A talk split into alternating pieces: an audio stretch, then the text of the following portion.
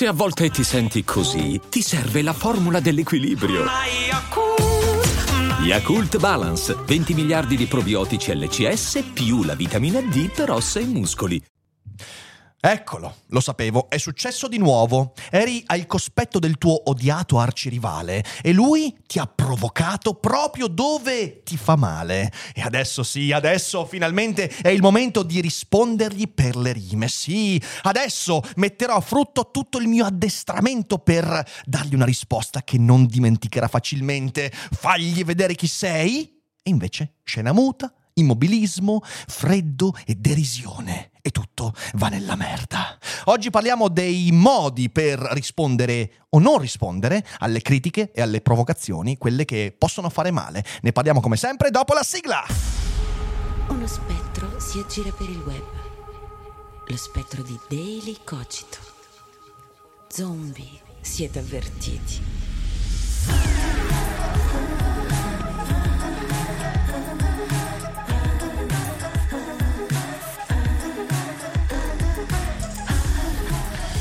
Il clima è piuttosto caldo, è frizzantino, è piccante. Noi viviamo nell'epoca della provocazione pubblica, del meme che mette alla berlina tutti i nostri difetti, le caratteristiche, le cose che più toccano le nostre corde profonde. Eh, l'epoca della derisione pubblica, della gogna, sia nel web che fuori dal web, della critica in pubblica piazza. E internet ha esacerbato una tendenza che in realtà esiste da molto prima di internet, la tendenza della, della multi multimedialità, comunque di eh, creare le, eh, le, le, i presupposti per le critiche, per le provocazioni, perché noi ci sguazziamo in queste cose e nessuno è più al sicuro. Perciò in questo clima errori, prese in giro, scivoloni, nulla viene più dimenticato e diventa materiale utile per provocare, criticare, insultare. E in questo contesto saper leggere la situazione, capire il contesto in cui ci troviamo, eh, per trovare la risposta più adatta, diventa una questione molto importante per la propria serenità. E oggi quindi cercherò di raccontarvi e di argomentarvi tre modi per rispondere e tre modi per non rispondere a critiche, insulti e provocazioni, per evitare quel momento di freeze totale che poi ci fa dire ma perché? Perché non ho risposto per le rime?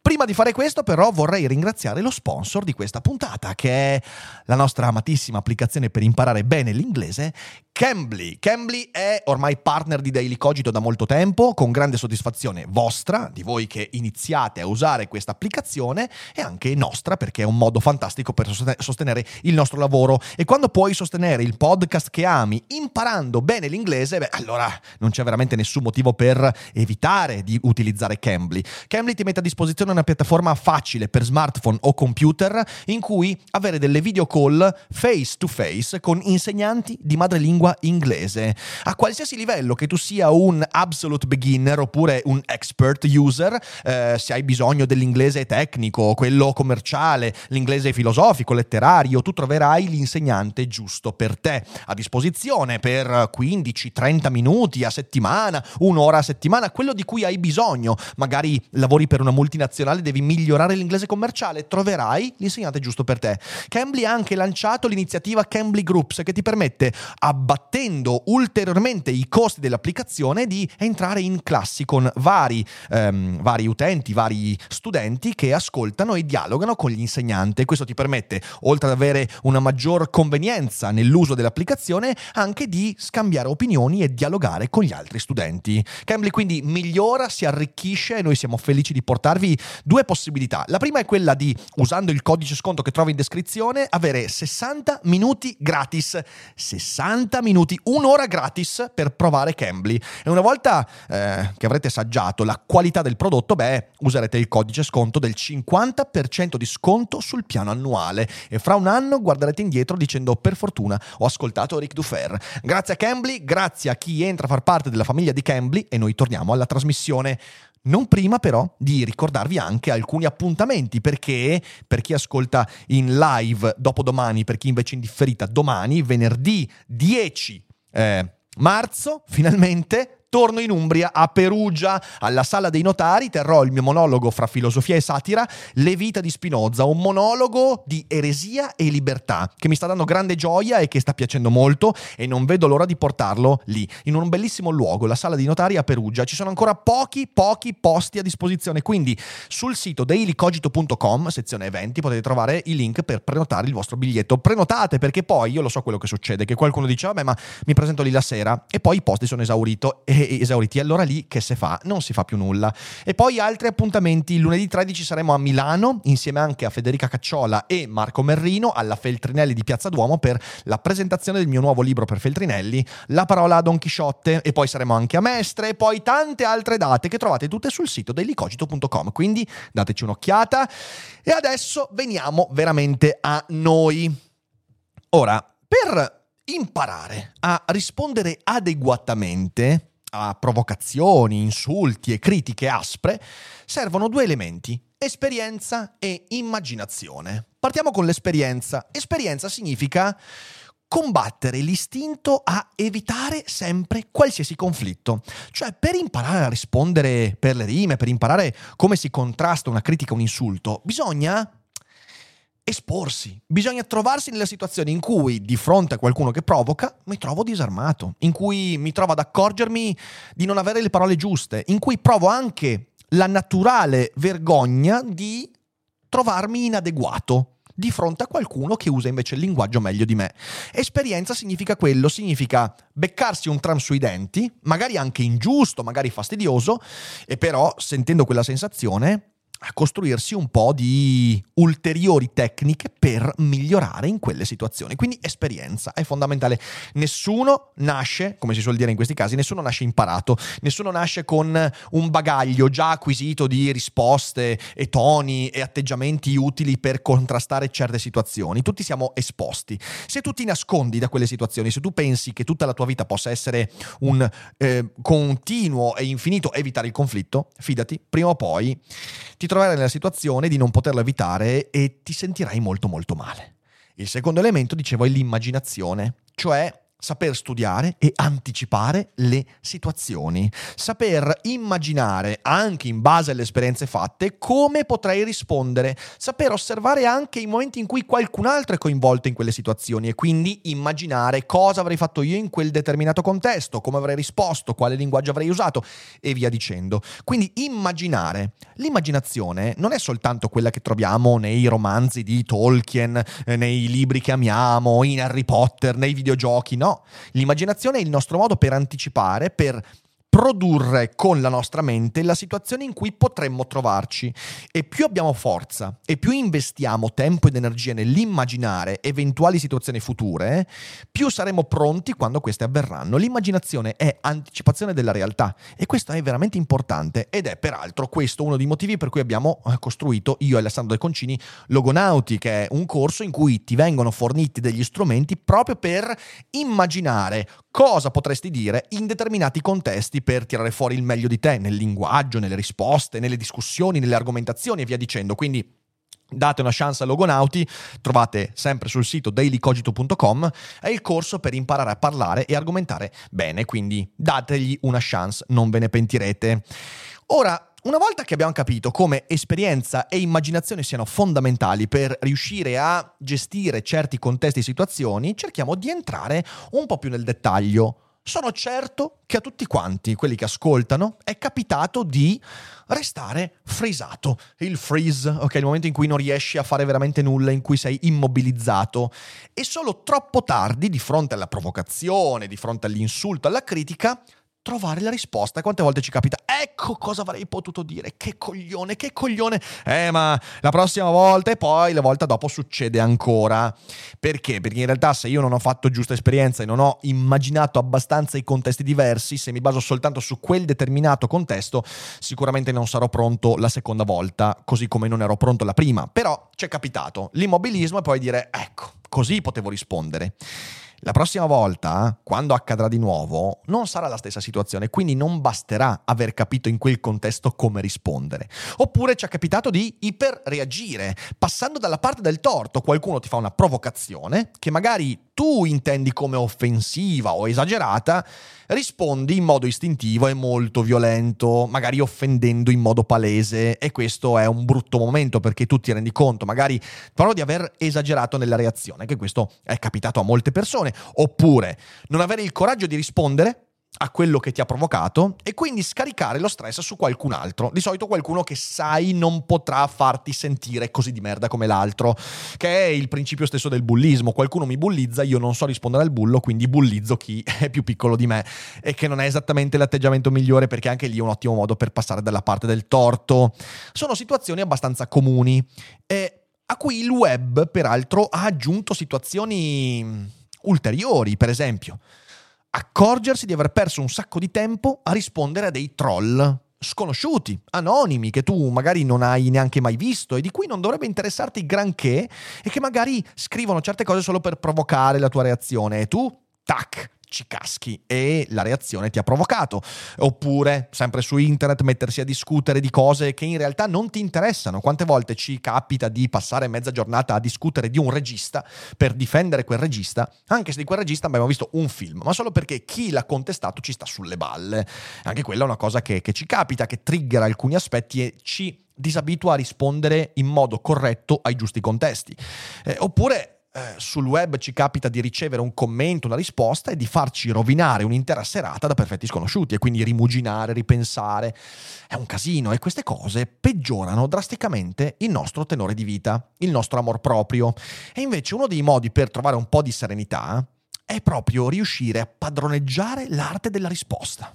Io credo che uno dei punti fondamentali nell'acquisizione di una certa tranquillità esistenziale sia aver immaginato a sufficienza e aver fatto sufficiente esperienza per sapere in modo più o meno adeguato in quasi tutti i contesti normali come rispondere a determinati stimoli.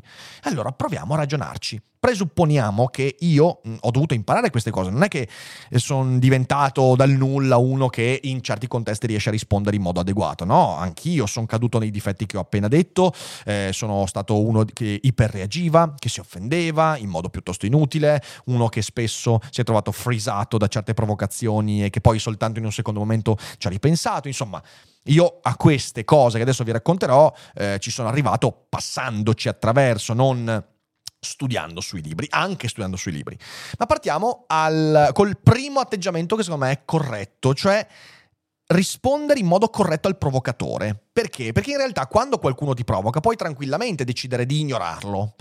Eh, però lì dipende di nuovo dal contesto. Se il provocatore è uno che passa per strada e ti insulta così o dice qualcosa che vabbè, lo puoi ignorare. Se invece sei in una stanza con degli amici e c'è un amico di amici che palesemente ti sta sulle balle, a cui tu stai sulle balle, che questo ti provoca, diventa più difficile da ignorare. Quindi com'è che si deve rispondere in questi casi? Beh, si deve rispondere ridando il giusto ruolo a quella provocazione. Per esempio, se qualcuno mi provoca sul, sul, vestiario oppure su un aspetto fisico particolare e io ho lavorato a sufficienza per non sentirmi trascinato emotivamente in modo troppo forte da quell'aspetto, posso rispondere tranquillamente e dire ma perché hai bisogno di prendertela con me? Questo è un ottimo modo, creare quella distanza in maniera da far notare a chi sta intorno che quella è una provocazione e tutti quanti sanno che è una provocazione nel momento in cui lo si dice, in modo garbato, soprattutto senza alzare troppo la voce, perché se facciamo i passivi aggressivi, ma, ma, ma come Michael Scott, perché? Perché? Perché te la stai prendendo come? Non è, non è quello, non è quello, no, è semplicemente un guardare negli occhi la persona, avere il coraggio, se qualcuno ti provoca è nel torto, e allora se tu hai la coscienza pulita, lo guardi e dici, ma non ho capito perché hai bisogno di prendertela con me, col mio vestiario, con questo mio aspetto fisico e via dicendo a che bisogno stai rispondendo e quindi commentare in questo senso. Rispondere con una controprovocazione non è altrettanto efficace. Ci sono alcuni contesti in cui questo, quando uno comunque di fronte a questa risposta insiste, magari allora posso controprovocare, quindi magari individuare un suo aspetto che possa essere eh, provocato. Però lì è un'arma a doppio taglio perché? Perché in realtà rischiamo sempre di esagerare. Come dicevo, l'iperreazione qual è? Uno mi provoca sul mio modo di vestire, mi tocca un po' sul vivo e io lo prendo in giro su un aspetto fisico. Non so, la calvizie. E magari non mi rendo conto che questa persona soffre per la calvizie. Allora, io passo necessariamente dalla parte del torto. Perché?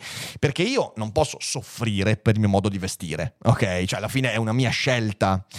Ma una caratteristica fisica non è scelta. E quindi una persona può finire per essere ferita e quelli che sono intorno a noi trasformano l'eventuale empatia nei miei confronti dovuta al fatto che sono stato provocato in una ritrosia per il fatto che io alla fine ho ecceduto, ho iperreagito, quindi bisogna stare molto attenti ed è per questo che io dico sempre, in un 95% dei casi, quando qualcuno ti provoca, far notare la provocazione, cioè dirgli ma perché hai bisogno di fare questa cosa qua?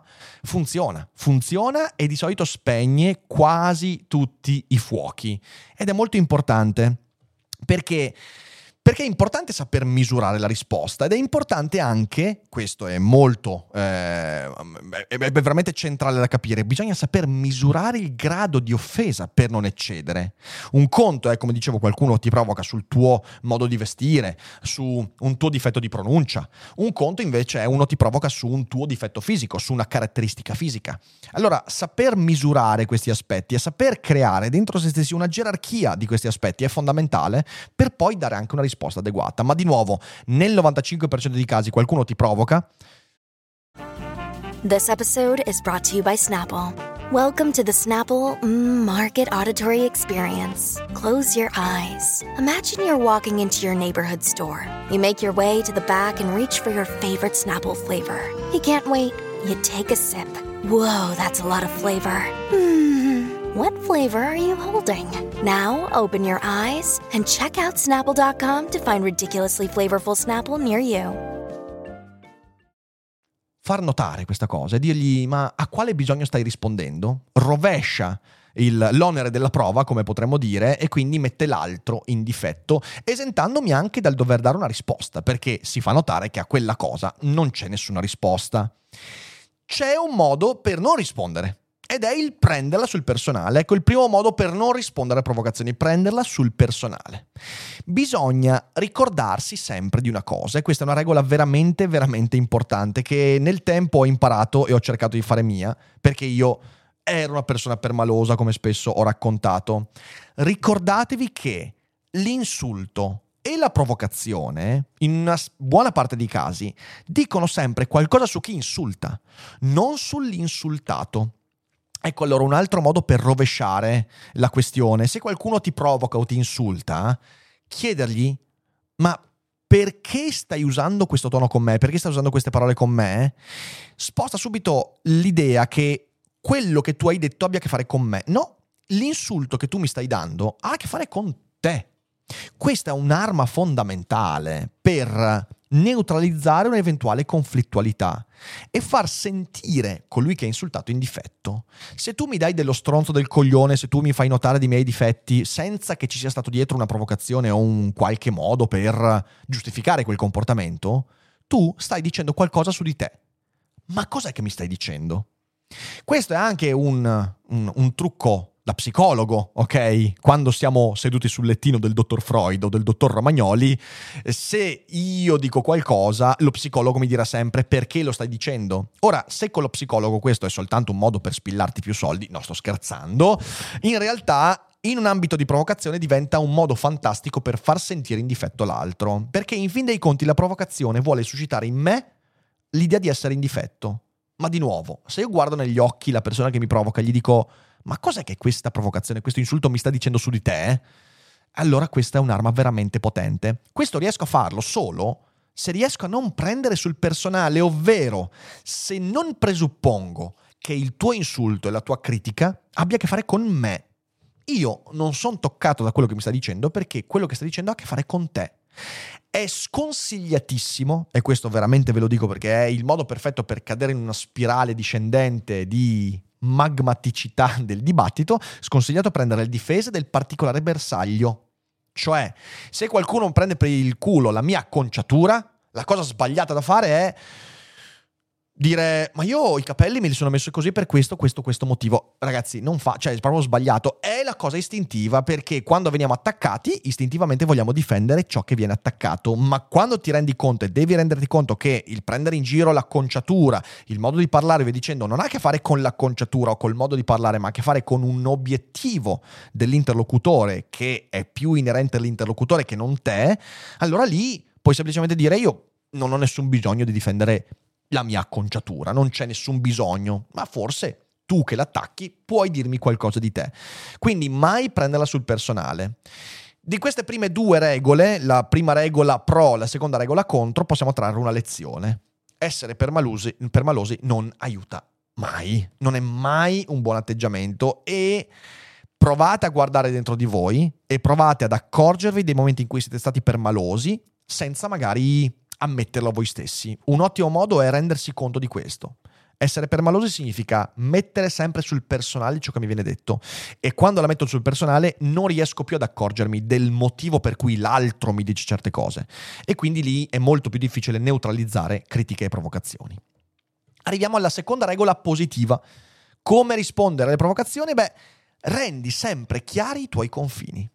Cioè bisogna rendere chiari e comunicare per tempo quelli che sono i miei punti su cui non vorrei ci fosse troppo, eh, troppo, troppa derisione, troppa ironia. Quando, quando le persone intorno a me sanno queste cose qua, beh, mi sono già ben barricato dietro l'eventualità della provocazione dannosa e distruttiva. Quindi saper comunicare prima delle crisi, perché se io lo comunico, tu eh, mi dici, mi insulti il cane, e io ti dico no, guarda che uno dei miei confini è che non mi insulti il cane, è già troppo tardi eventualmente e lì sto mostrando il fianco e se uno mi provoca per farmi reagire e allora lì metterà il dito nella piaga, speriamo non nel cane come si suol dire, eh, però comunicare prima delle crisi i miei eventuali punti di confine, cioè i punti che legittimamente colpiscono la mia sensibilità, eh, beh quella è un'ottima strategia far sapere alle persone che ti circondano che tu, non so, battute e scherzi su quell'aspetto lì, vorresti non sentirle. Anche lì vorresti non sentirle, non no, ci mancherebbe che qualcuno scherzi sulle mie sopracciglia. Uh, ci mancherebbe che qualcuno scherzi su, sui miei baffi, ma stiamo scherzando, come capite, insomma, i peli corporei facciali sono molto importanti per me. Ci mancherebbe anche che no, semplicemente dire guarda, eh, lì c'è un confine, lì c'è un confine, se lo tocchi fallo con grande parsimonia, con grande cautela. Questo è molto importante. Non si può fare su tutto, evidentemente. Io non posso, anche perché non sono consapevole io tutto un tratto di tutti i miei confini, li scoprirò mano a mano. Quindi non si può fare tutto, il che significa che bisogna anche avere un minimo di indulgenza. Sii indulgente nelle prime occasioni in cui qualcuno tocca quei confini. In primo luogo perché magari tu ancora non ne sei consapevole, magari tu hai hai, che cavolo ne so, un bellissimo poster di Hulk Hogan in camera, l'hai messo lì perché ti piace Hulk Hogan, però non ti sei reso conto di quanto, quanto, quanto Hulk Hogan ti stia a cuore. E quindi un amico entra in camera tua e dice, ah, che merda di poster. Tu scopri in quel momento che quella cosa ti fa male e questo ti deve portare ad essere indulgente. Oppure tu magari hai comunicato, tu sei consapevole di quanto ci tiene dal Kogan eh, e quindi hai comunicato ai tuoi amici quanto sia fondamentale per te non prendere per il culo lobby legato dal Kogan, il fatto che hai poster, action figures, tutte le VHS, tu, tutte, tutte, tutto, tutto, tutto di Al persino i baffi finti di Al ok? Perfetto. Eh, I tuoi amici lo sanno, però c'è una persona che non lo sa, entra in camera tua e fa "Ah, che poster di merda". Ecco, questi sono i motivi per cui nella difesa di quei confini bisogna anche essere morbidi, indulgenti, elastici. Perché se uno dice una cosa che tocca un tuo confine, ma o tu non sapevi di quel confine e lo scopri allora, o l'altro non poteva saperlo, e tu iperreagisci, il conflitto esplode e non vi piacerete mai più, probabilmente, magari per i motivi sbagliati. Quindi essere indulgenti, elastici. Ma, e questo è un elemento fondamentale, non barricarti. Cioè, non vorrei mai che questa regola fosse un ok, adesso mi metto a tavolino e disegno tutti i confini della mia esistenza. Non voglio che si tocchino i mappamondi, le streghe, Hulk Hogan, gli anelli, i peli pubblici. Non voglio che si tocchino le mani a forma di mm, papera. Eh, non voglio che si tocchino le, le forme triangolari. Non voglio non fatelo, ok? Non fatelo perché in realtà quello è semplicemente un barricarsi e eh, meno sono i confini che io eh, disegno intorno alla comunicazione con gli altri, più facile sarà avere relazioni proficue. Ed è molto importante questo. Quindi, confini, sì, comunicati per tempo, sì, il meno possibile, esattamente, con un buon grado di indulgenza. Evidentemente se poi ho la persona che conosce i confini, magari li ha pure già toccati una volta e persiste, e allora lì si passa all'artiglieria pesante, a fargli notare il fatto che, guarda che tu stai facendo questo perché forse quello che stai insultando ti crea insicurezza, ok? Quindi allora lì si arriva al rovesciare l'onere, come dicevo prima, o altre tecniche, o magari anche la controprovocazione. Però i confini sono fondamentali, rendeteli manifesti nel modo più chiaro e diplomatico possibile. E si arriva alla seconda non regola, non abusare dell'atto di offenderti. Perché quando vogliamo gestire critiche, conflitti e provocazioni, se io uso l'offendermi come eh, barricata difensiva, allora farò sempre la figura del coglione. Oggi questo è difficile perché noi viviamo un'epoca in cui purtroppo l'offendersi è diventato un criterio morale, cioè ha ragione di solito chi si offende per primo, si offende di più, si offende meglio. E questo è evidentemente una grande illusione, una grande allucinazione. Perché? Perché offendersi è un atto molto soggettivo. Ciò che offende me potrebbe non offendere l'85% della popolazione mondiale, il che significa che il mio atto di offendermi non è universalizzabile, non è neanche mostrabile. Io non posso dimostrarti scientificamente che mi sto offendendo in modo oggettivo. E il mio offendermi sarà sempre soggettivo soggettivo, sarà sempre legato a delle esperienze molto personali e sarà sempre legittimo fin dove può arrivare la mia ragionevolezza.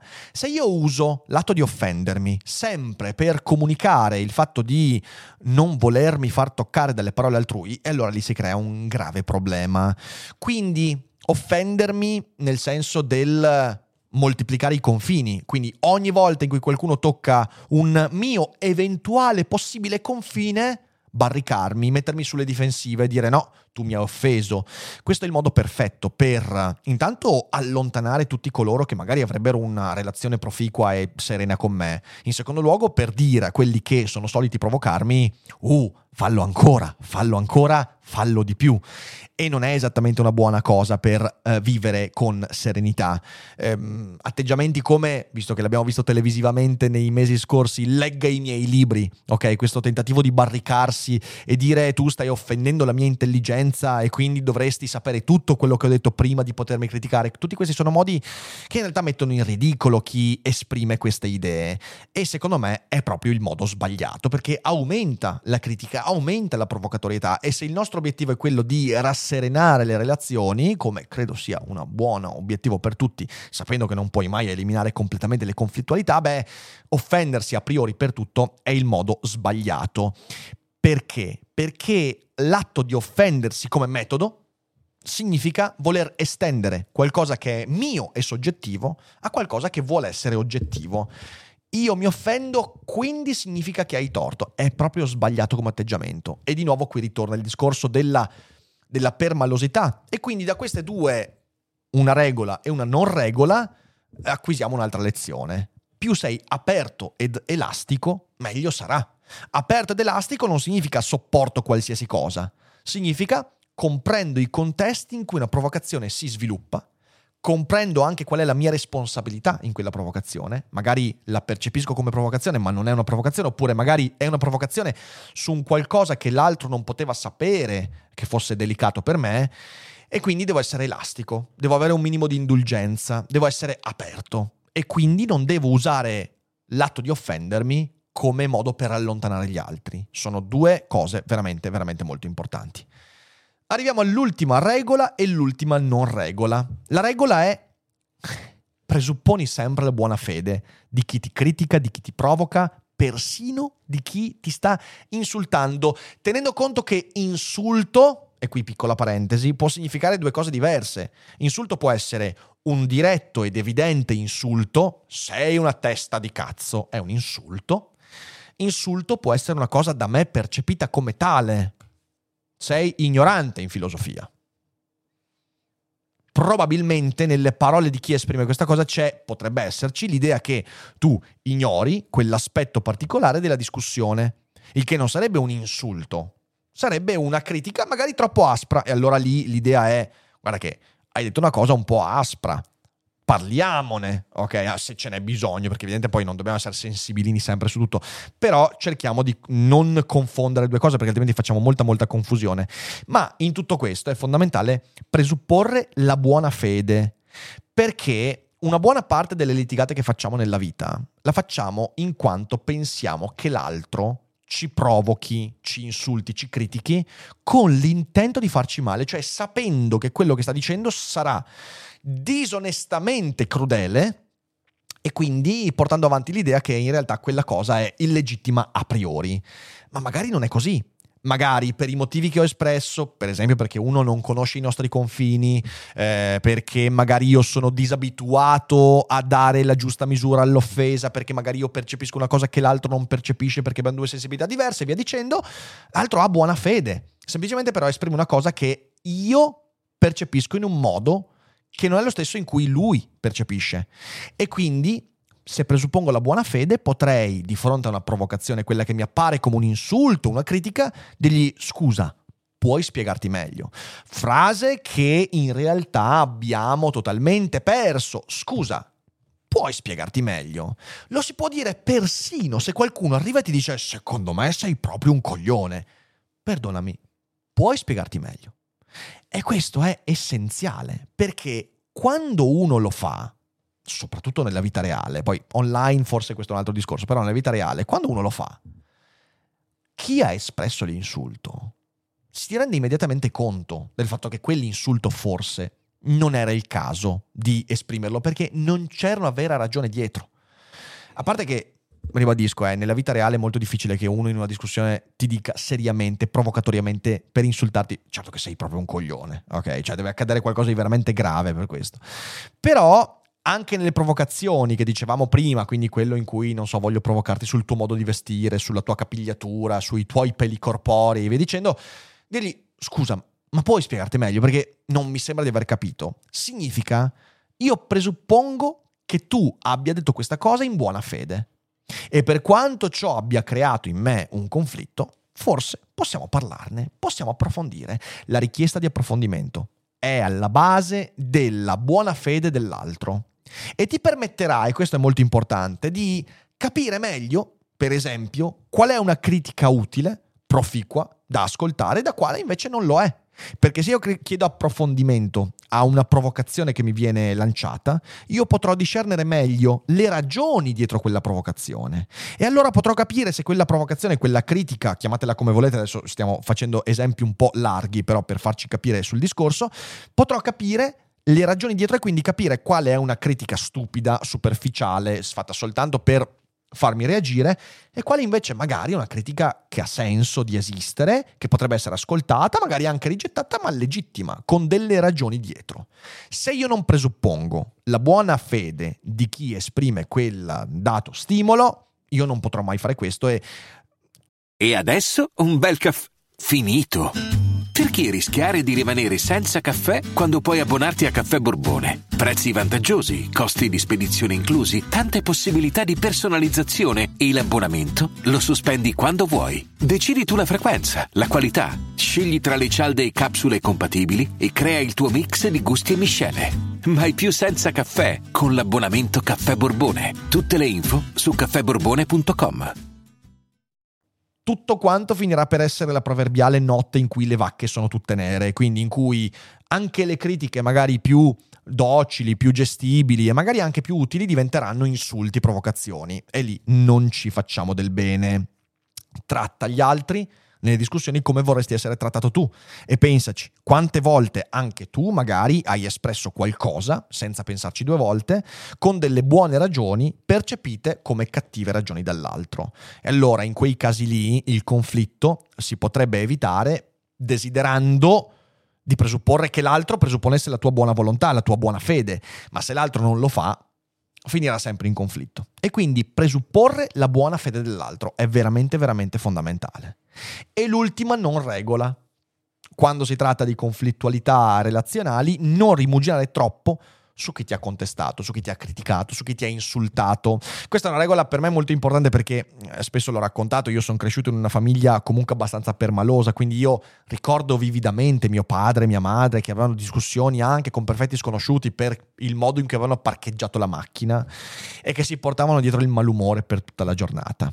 Questo accade anche con internet, quando rimuginiamo per il commento di quello stronzo, per quella contestazione, per quella critica ricevuta. Rimuginare su queste cose ci consuma e non è un buon modo per migliorare le future reazioni a eventuali critiche. Accetta il fatto che ad alcuni non piacerai. Accetta il fatto che i conflitti sono inevitabili e gestiscili nel modo più adeguato, agendo su ciò in cui tu hai il controllo ed è la tua risposta a quelle critiche. Questo ti permetterà anche di concentrarti sul selezionare meglio gli interlocutori e anche le battaglie, perché se noi smettiamo di rimuginare e prendere sul personale questi aspetti e quindi scavare emotivamente, avremo anche maggior capacità domani di dire davanti a qualcuno che ci provoca, ma che cazzo me ne frega di questo? Ma è veramente una battaglia che voglio combattere? È veramente una provocazione in cui voglio farmi trascinare? Ne vale la pena? Ecco, se noi finiamo per prendere le cose sul personale, rimuginiamo e ci scaviamo emotivamente, quella capacità diminuirà e ogni battaglia diventerà la battaglia della vita. E non è un buon modo di portare avanti le relazioni, è un modo perfetto per diventare l'ottimo bersaglio di bullismi, provocazioni, insulti, critiche come sempre, di nuovo, confuse anche con le buone critiche, quindi diventeremo molto meno capaci di leggere i contesti intorno a noi. E quindi qual è la lezione ultima di queste due regole, una regola e una non regola? Beh, la lezione è che ricordiamoci che critiche e insulti sono indizi da usare. Certo è difficile, è difficile perché di nuovo alcune volte queste provocazioni toccano corde profonde e quindi ci scatenano emotività su cui magari non abbiamo il controllo, ma anche dopo aver avuto una reazione non adeguata, anche dopo aver espresso parole di cui magari ci siamo pentiti nel secondo successivo, fermiamoci e ricordiamoci. Insulti, critiche, provocazioni conflittualità con gli altri, che siano essi amici o sconosciuti, sono indizi da usare per interpretare l'altro, per scavare nelle altrui intenzioni e per capire io come meglio gestire aspetti della mia emotività. Quando comprendiamo questo, allora le esperienze non mancheranno e dalle esperienze acquisiremo nuovi strumenti per migliorare il nostro modo, cui, il, il modo con cui rispondiamo alle eventuali st- stimoli, critiche, provocazioni. Però è importantissimo quella roba lì. Se io comprendo che queste cose hanno poco a che fare con me come individuo e hanno molto a che fare con i contesti in cui ci troviamo, allora lì le critiche, gli insulti, le provocazioni, le parole dure, eh, i momenti in cui veniamo stuzzicati diventeranno ottimi indizi da usare per migliorare le nostre relazioni future, anche per selezionare meglio i nostri interlocutori. Ecco, questi sono alcuni dei modi, poi in realtà avrei potuto farne altri 25, però ho scelto queste 6, tre regole buone, tre consigli da non seguire per migliorare il modo con cui reagiamo alle provocazioni. E credo che una buona parte delle cose che dico, che ho detto, siano applicabili anche alla vita online. Però comunque bisognerebbe fare un sacco di distinguo. Quello che ho detto ha a che fare soprattutto invece con le cose, con le relazioni vis-à-vis, a tu per tu, insomma, nella vita reale, in mezzo ad altre persone. Poi magari faremo anche una puntata sulle reazioni online, però sarebbe anche molto meno interessante perché sicuramente sarebbero meno regole e molto molto più lineari. In questo caso invece sono, sono cose complicate spero di aver dato qualche consiglio utile perché se io a 18-19 anni avessi potuto ascoltare questi consigli, beh, magari avrei evitato qualche conflitto inutile che poi è anche rimasto irrisolto. E quindi magari soprattutto se siete persone giovani che stanno affacciandosi a questi problemi provate a mettere in atto alcuni di questi consigli. Sono certo che non ve ne pentirete.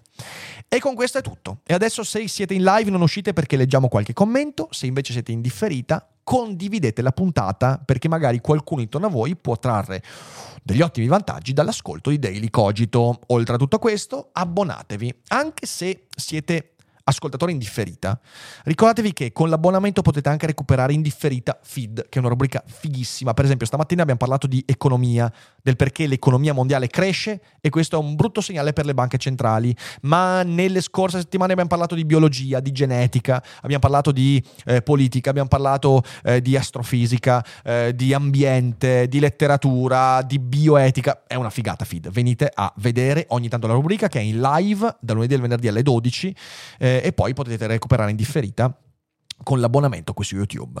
Grazie mille a tutti, grazie a chi si abbona, grazie a chi sostiene il nostro lavoro, ci vediamo molto presto, buona serata e alla prossima.